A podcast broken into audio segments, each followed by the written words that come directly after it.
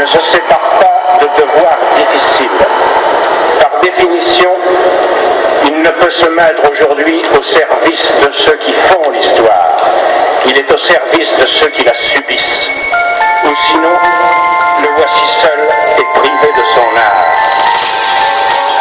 Jeanne Augier, je suis très heureux de vous rencontrer à l'occasion de la parution de votre dernier ouvrage consacré à Colette, euh, constitué d'une pièce inédite Claudine à Paris, écrite d'après le roman de Willy et Colette Claudine à Paris, euh, par Willy et Luvet. Vous nous direz qui sont Willy, euh, enfin qui, qui, est Willy, on le sait, mais qui est Luvet.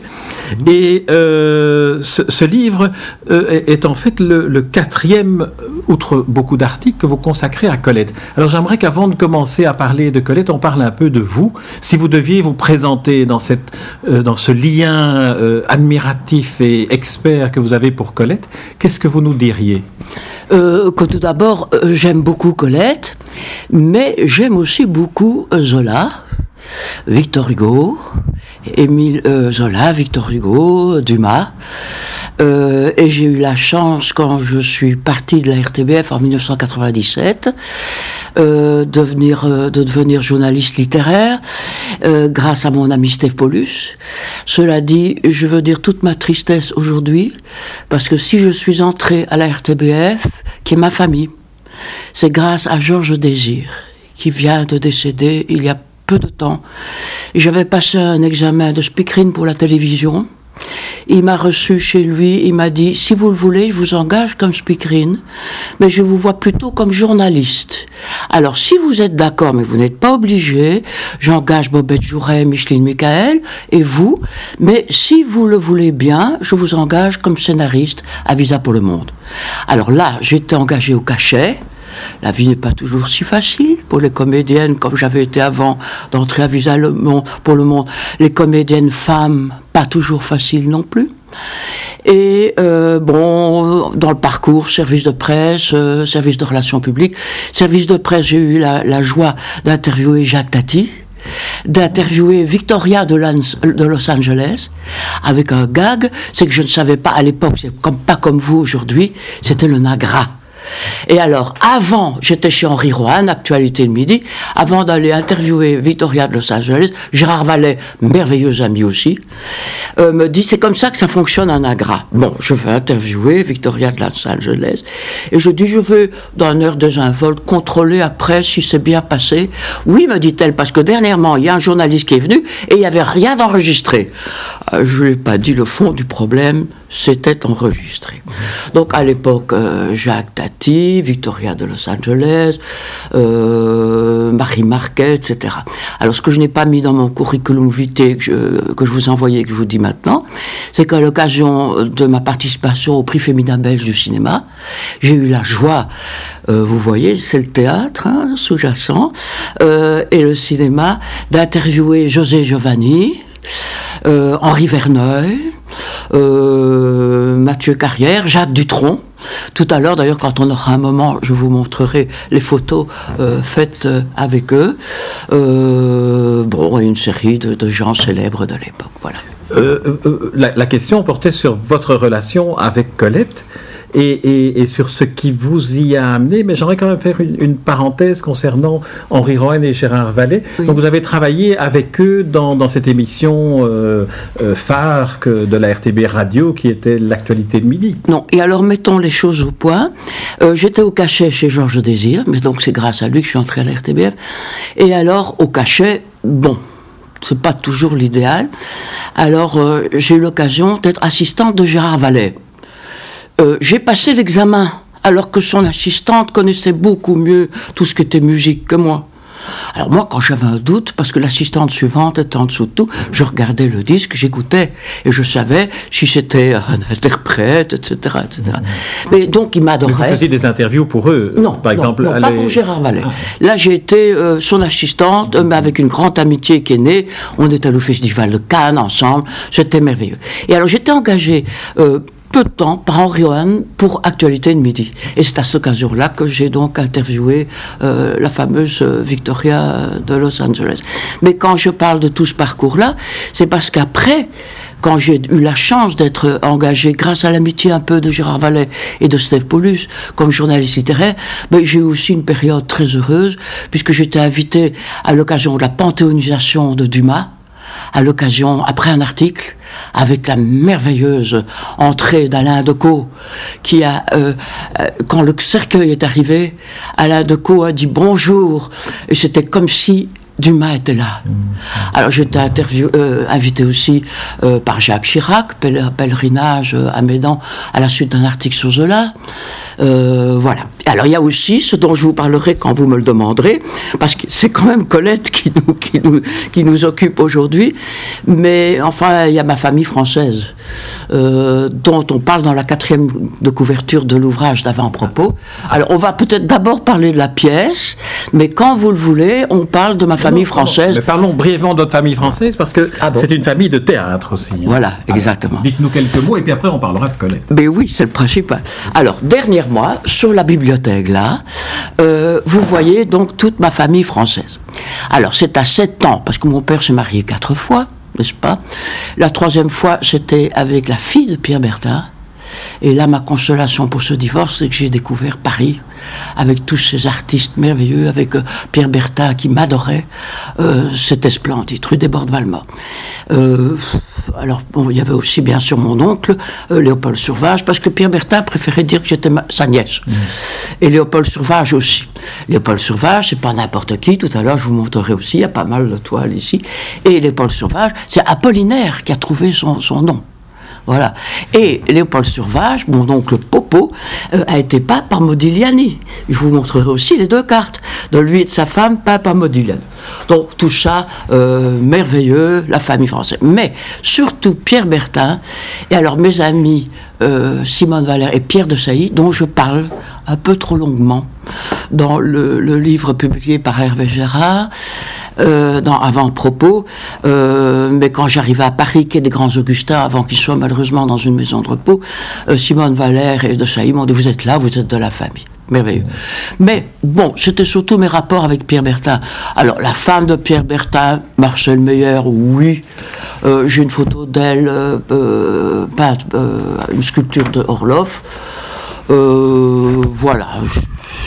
Oui et non. Alors, tandis que Pierre Bertin, j'ai ici des tas de photos, un petit écrit de Michel Simon à Jeanne, euh, ami de mon grand ami euh, Pierre Bertin. J'ai une photo de lui dans euh, Le Diable boiteux. Il a participé à, à ce film-là.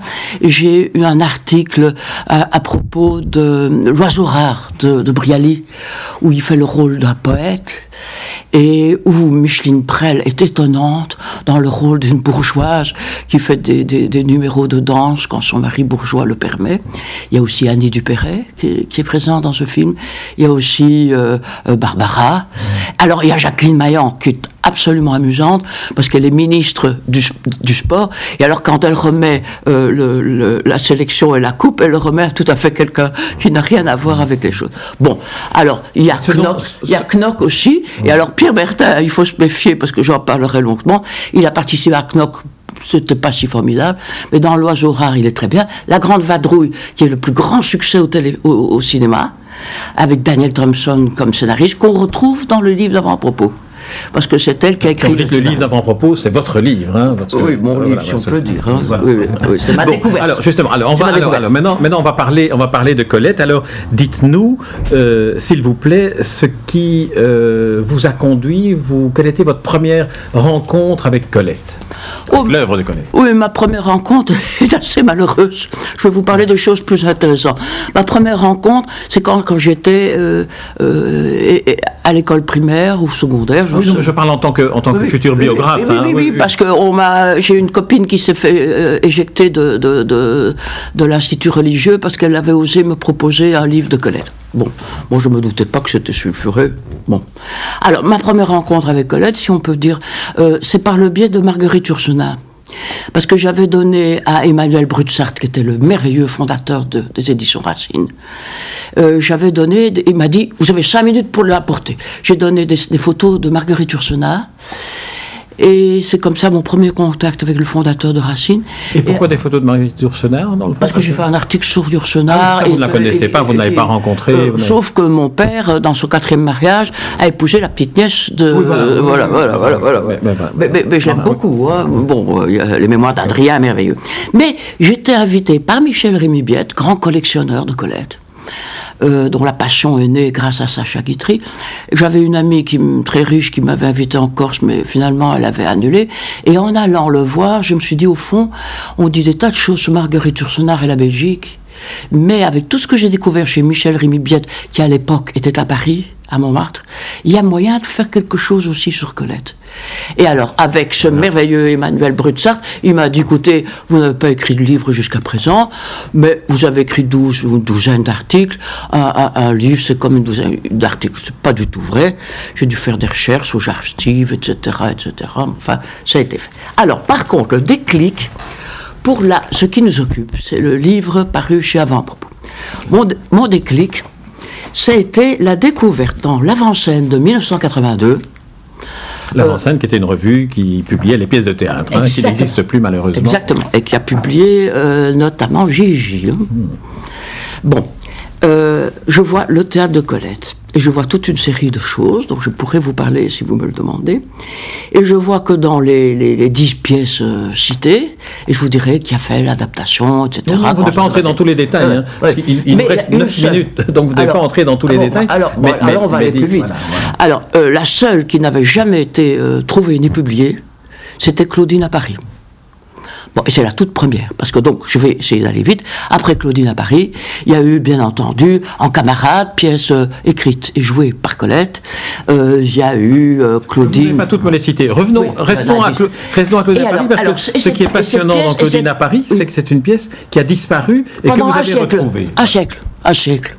Alors, siècle. La, lors de la, Bibliothèque nationale de France, la grande exposition, on dit, c'est disparu. Claude Pichois, mon grand ami, avec Alain Brunet, la Bible pour les gens qui aiment Colette. Euh, le Colette, Claude Pichois, Alain Brunet, merveilleux. Pièce disparue. Euh, Karadec, François Karadec, qui écrit de belles choses sur Willy, pièce disparue. Donc je n'invente pas. C'était disparu, fini, terminé.